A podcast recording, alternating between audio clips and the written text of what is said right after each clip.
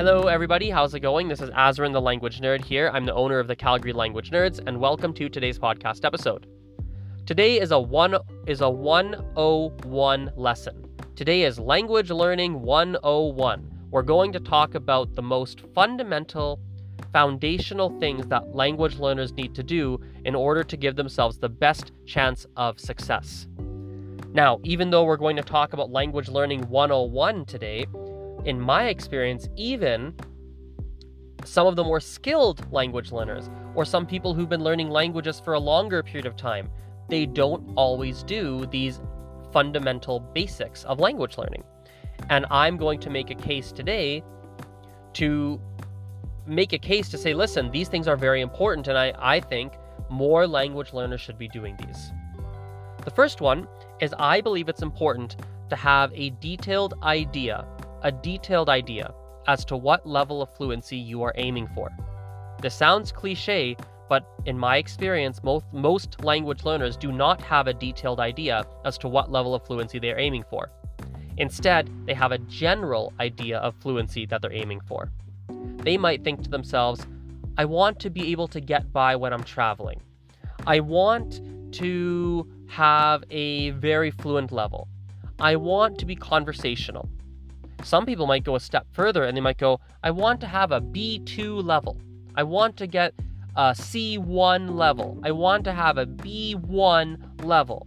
I'm stuck at an A2 and I want to get to a B1. These are all great starting points. Every statement I just made is a great starting point, but you have to boil it down to further details. The more detailed you can get, the better it's going to be for you. The more you can break down your initial statement of, here's the level of fluency I would like to achieve, the more detailed you can get with that generalized statement, the better it's going to be for you and the easier it's going to be for you to learn a language and the faster you're going to progress and the less and the less anxiety or nervousness or FOMO or comparing yourself to others you're going to do. Let, let's break this down into an example let's say today is day one of learning a language, and you think and you are thinking to yourself, or even not day one, doesn't matter. Let's take a more typical. Let's take a more typical uh, scenario. Let's take something like you're stuck at that upper beginner level. This happens to people. They have this upper beginner, low intermediate, and they can't quite get to a more fluent level. Maybe that's where you're stuck.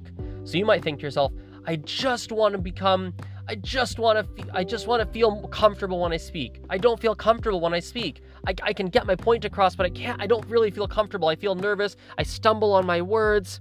I just want to feel more comfortable. I think a lot of people listening can probably relate. Well, let's break this down further.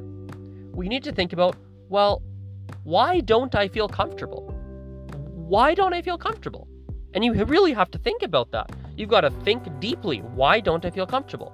You might say, well, I don't know, I just get nervous. Well, when do you get nervous? Think about that. When was the last time you felt nervous when speaking? And you might think to yourself, well, I don't know, I was uh, I was in class and I was trying to talk to the teacher. It was a conversational class, and every time I open my mouth, my mouth, I get really nervous. You might think, okay, well, well, what are you scared of happening? So you have to think, okay, you have to really think it through, and you might realize, well, I'm scared of freezing up. Ah, okay, cool. You're scared of freezing up. Wonderful. Now, let's let's keep let's keep this line of questioning going. We got to keep breaking this down. Okay, now, you're scared of freezing up. So what are some things you could do if you freeze up? What could you do? What are some strategies? Let's figure out some strategies of what you could do when you freeze up. Let's figure this out. You might think to yourself, okay, when I freeze up, I'm going to take a deep breath. Okay, great. When I freeze up, I'm going to I'm going to tell the person, "Huh, I don't know how to say what I'm trying to say." Or you might tell the or when I freeze up, I'm going to say, "Huh, I'm thinking of what to say, but I, I don't quite know how to say it." Or you might go, like, let's plan out some strategies for when you freeze up. Now, notice what we've done. We started, the initial thing that, the initial problem that we started with was I want to feel more comfortable when I speak. But if you if you don't analyze that further and you try to solve, okay, I want to feel more comfortable when I speak, if you try to solve that, Well, you're not solving the root problem because in this hypothetical situation we laid out, when we dug deeper into the problem, we realized that the root problem is that you want to feel more comfortable when you freeze up. So the problem we should really trying to, to be solving is what do you do when you freeze up? Not how do I get more fluent so that I feel more comfortable when I speak? It's a different problem that has a different set of solutions. And now, if I help you with some strategies of what to do when you freeze up, you're going to feel more confident. And maybe the solution to to you feeling more comfortable was not trying to get more fluent and learning more vocabulary, but was to teach you strategies of what to do when you freeze up. And now that's only one, and that's only one element of going to being more fluent. You might go, okay, cool. So we've got some, we've got some strategies to what you'll do when you freeze up. What else do you think is holding you back right now when it comes to going from that conversational level, that that what, what do you call it, upper beginner, low intermediate level to a upper intermediate or advanced level. And you might go, well, I never know enough words. Every time I want to say it, I don't know the word. I might go, okay, well, when was the last time you felt that? Like, what kinds of situations have you felt like you don't know the words? And then you might go, well, you know, I feel it when I uh, I talk to my in-laws. I've got my in-laws, and every time I talk to them, I feel like there's not enough words. You might go, okay, well, when do you usually talk to them? Where are you? What's the social situation? And you might go, oh, it's really varied. Uh, sometimes I'm at their house and I'm helping them cook. Sometimes we're just having conversation over dinner. Sometimes I might go, we might be walking in the park. I might go, okay, well, let's break these down even further. Okay, so when you're eating dinner, what do they typically talk about? Because here's the thing people talk about the same things. They don't talk about every topic on the face of the planet. There's seven things we all talk about.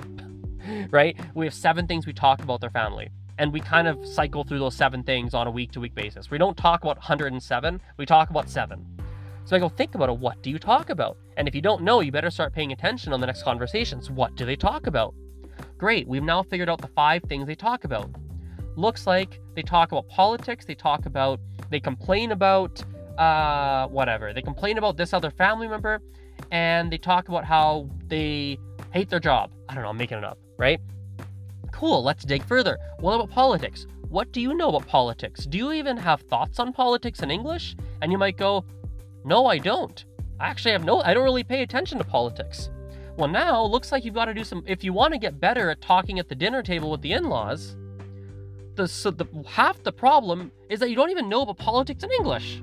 You don't even know about it. So, how the heck are you going to participate in the conversation? It's not about fluency. By digging further, you realize that yes, there might be a language gap, but there's also a gap that you don't even know what to talk about in English on that subject. Like, I'm not very fluent when I speak to some people in my family because the things they talk about I know nothing about. And I'm super quiet. I'm very quiet with many family members. I do not talk at all. I've, I don't have much to share based on what they're talking about. And they have all these things in common that I don't know anything about. They talk about football. I don't know about football. They talk about sports betting. I don't know about sports betting. They talk about their trip to Vegas and how they went to this restaurant, that hotel. I don't know about Vegas. I don't know about that. Like they talk about, some people talk about the stock market. I don't know much about the stock market. Some people talk about, God, their shoes. I don't really pay attention to shoes.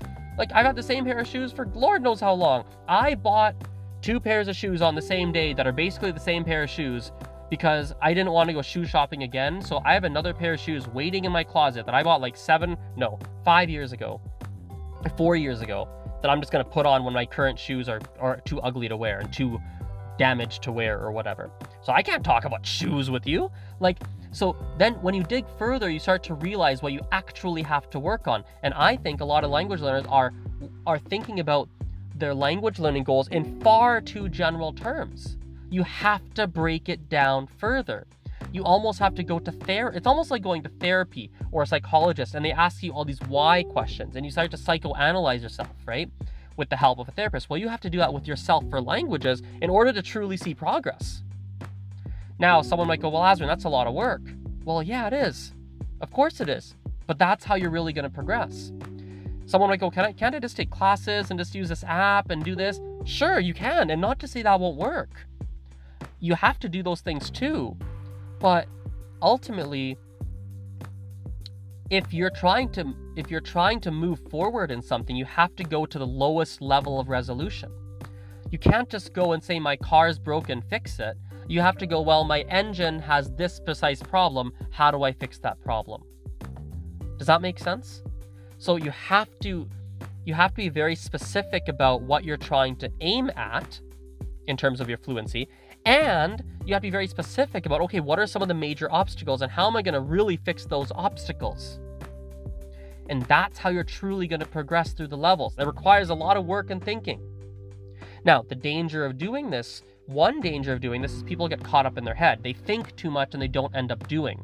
So, another principle to keep in mind is um, imperfect action is better than no action. So sometimes you might have been thinking about a problem and analyzing a problem and really getting down to the lowest level of re- resolution, and you can't quite make it further. You can't quite dis- distill it down further, even though you know you should. You're like, I this. You might know that this is not dis- this problem, this challenge, my target is not distilled down to the level that it should be. You might know that. So then what you might, but you don't know how to get it down further. You're like, I don't really don't know. You might then have to choose a course of action that you know is not perfect, but it gets you going in the right direction. You're like, well, this is probably going to get me in the right direction of fixing that problem. Sometimes you might have to do that as well. So that's one of the most basic things of language learning. And I think almost every language learner is, is missing, is misfiring on that. They're misfiring. They're not very clear on what they're trying to achieve. They're only generally clear on it. And I'm telling you that the more the more specifically clear you can get, the higher the likelihood you're going to get there. And typically speaking, the faster you're going to get there because you'll be able to distill down exactly the right steps for you to be able to get there. Now, so that's number one. That's like language learning. That's like one of the most, um, what's the word? One of the most basic things that you have to do that I believe a lot of language learners are not doing. Let's take this one step further. I have to wrap this up in four minutes, but I think I can get this done in four minutes. Now, once you're clear about exactly where you're trying to go, that's important. I think you should have a clear conceptual idea in your mind as to what the steps are in order to get to that level. You should, in your mind, you should have it crystal clear what steps are you going to have to take from now until that desired level of fluency exactly what will you have to do. Some people are just generally aware of, for example, let's say you just started learning a language today, you know, you figured out, I want to achieve this level, and you've really figured out what that level is, and you deeply understand what that is. You now have to be able to plan out in your mind what are the steps going to be from now until that level of fluency. What would the steps look like? And that's going to take a lot of research on your end, how have people learned languages? How long did it take them? You know, you'll have to watch YouTube videos of people who have successfully learned the language before. How long did it take them? What strategies did they use? You might read some actual academic research papers, even on people who've learned languages. How did they do it? What steps did they take? Make sure you find people that are similar to you, similar age range, similar languages. You might you're to have to do a lot of research, a lot of your own personal thinking based on your past experiences, based on how you think you learn. This is a process that might take you 30 hours. 30 hours doesn't sound like a lot, or maybe it does, I don't know. But if you're spending two hours a week on it, that, that might be a 15 week process, but it's worth the time. Because if you can't conceptualize how, if you can't conceptualize how the heck you would do, how you would do something, even if your conceptualization is wrong, by the way. If you can't conceptualize in a clear, concise, detailed manner how you would get somewhere, it's difficult. It's difficult. It's actually, you have a very low likelihood of getting to that desired place. You can't drive somewhere unless you actually know in your head how you're going to drive there. You have to know, oh, I'm going to take this road, then this road. Even if you're using Google Maps or something, if you're driving from one city to another, you likely have a, a pretty good idea of the roads you're going to take. You just use Google Maps to figure out when those roads come and to make sure you really don't get lost. But you do have an idea. You can't have no clue. You have to have a pretty good idea of how to get there. Every skill is that way. If you have a crystal clear idea in your mind based on your based on research, based on your experiences, based on lots of thinking, you can write about this. I do this in writing. It's too hard to do this in my mind. I actually write like an essay in a sense. If you can do that, that's good. If you can't, you have a lower likelihood of getting to that end goal, right? So you have to have a crystal clear idea, almost like written out, and almost like written out in very clear terms, step by step, almost like a, a very well written essay per se, something like that. And if you can't do that, your chances of getting to a very to your desired level of fluency is are quite low. If you can, now you have a clear roadmap to follow. Now, your roadmap might be wrong, by the way. You might start to realize you're wrong. But because you can conceptualize how to get there, now you can actually get there. And you can change your roadmap now. Because then you might realize, oh, once you start to follow it, you might realize, oh, I was wrong about X and Y. Okay, I have to change those things. So that's important too. You have to have a clear idea of how to get there. Of course, make sure you don't get don't be a perfectionist. Imperfect action is better than no action. So sometimes if you're getting too wrapped in your head, Essentially, you have to balance all this intensive thinking and intensive planning with day-to-day Im- imperfect action. Uh, imperfect action. You have to mix the two, and a and a, a nice marriage between the two are going to get you to your desired level of fluency.